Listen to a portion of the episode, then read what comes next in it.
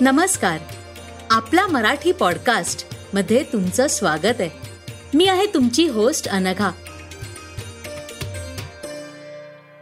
दसऱ्याचा सण.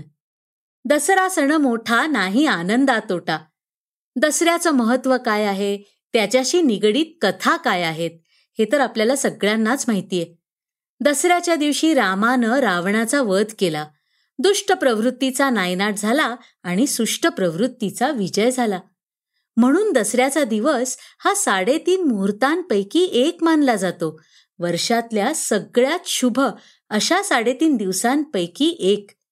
पण आज आपण बोलणार आहोत ते रामाबद्दल नाही तर रावणाबद्दल आणि त्याच्या दहा तोंडांबद्दल.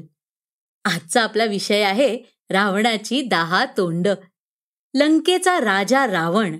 ज्यानं सीतेचं हरण केलं तिला लंकेत नेऊन ठेवलं आणि मग तिला सोडवण्यासाठी रामानं ज्याला युद्धात हरवून ज्याचा शिरच्छेद केला तो दहा तोंडांचा लंकापती रावण. रावणासारखे खूप कमी असुर असतील ज्यांच्याकडे विलन म्हणून न पाहता अँटी हिरो म्हणून पाहिलं जातं. दहा तोंड असलेल्या या असुराबद्दल आपण लहानपणापासून ऐकत आलोत.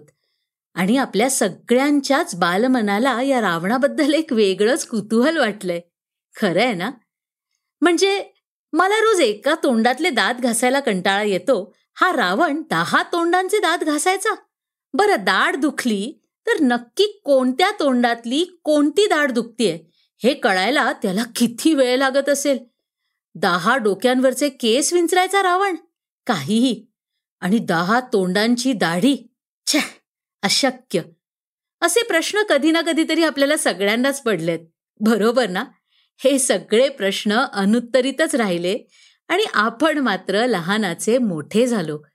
लहानपणी असे विचार मनात येणं रास्तच होतं.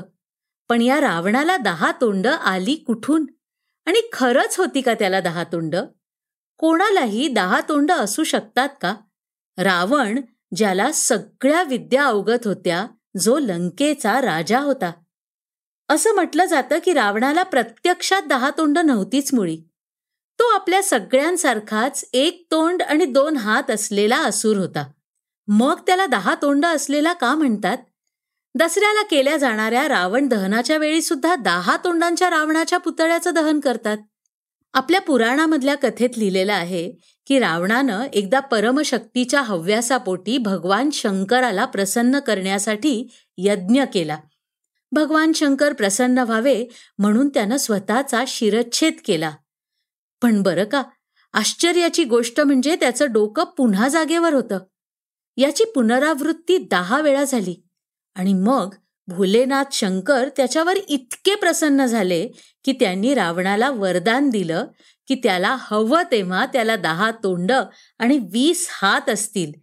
म्हणून रावणाला दशमुख दशानन दहा तोंड असलेला किंवा दशकंठ म्हणजे दहा कंठ असलेला किंवा दशग्रीव दहा डोकी असलेला असं म्हटलं गेलं.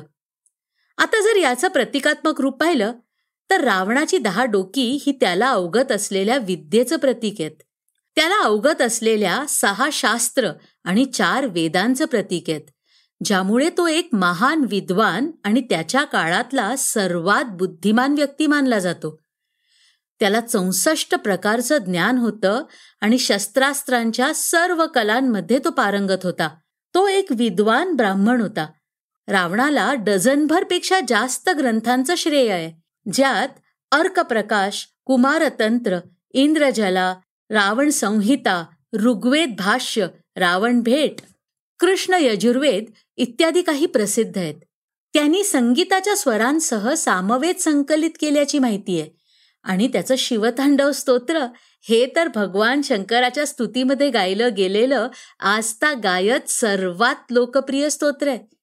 तर अशी त्याची दहा डोकी हे त्याच्या ज्ञानाचं हुशारीचं कलात्मकतेचं प्रतीक मानलं जातं. मग रावणासारखी इतकी ज्ञानी इतकी हुशार इतकी कलात्मक व्यक्ती रामायणात खलनायक बनली एका वेगळ्या दृष्टिकोनातून पाहिलं तर रावणाची दहा डोकी ही प्रेमाच्या दहा नकारात्मक रूपांना सूचित करतात. प्रेमाची नकारात्मक रूप. ती म्हणजे अहंकार मोह क्रोध द्वेष खेद मत्सर लोभ वासना असंवेदनशीलता आणि भीती. दसरा हा एक सण आहे जेव्हा रावणाचं राक्षसाच्या पुतळ्याचं दहन केलं जातं. स्वतःचं मन स्वच्छ करण्याचं मनाला अडकवणाऱ्या प्रेम आणि माया यांच्याबरोबर जोडल्या जाऊ शकणाऱ्या नकारात्मक प्रकारांपासून मुक्त होण्याचं हे एक रूपांतरित प्रतिनिधित्व आहे. म्हणून दसऱ्याला विजयादशमी म्हणतात. विजया म्हणजे विजय आणि दशमी म्हणजे दहा. म्हणजेच मनाच्या त्या दहा विकृती जिंकणं. रावणाच्या दहा डोक्यांना खरं मानायचं की त्यामागचा प्रतिकात्मक विचार समजावून घ्यायचा हे आपणच ठरवायचंय.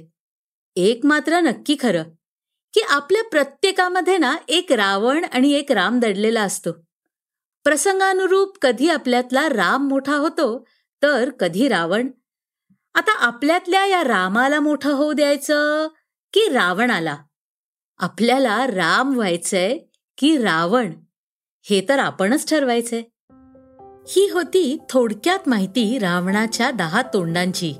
पुढच्या पॉडकास्टमध्ये एक नवीन विषय घेऊन पुन्हा एकदा भेटूया. तुम्हाला हा शो आवडला असेल तर या शोला नक्की रेट आणि फॉलो करा.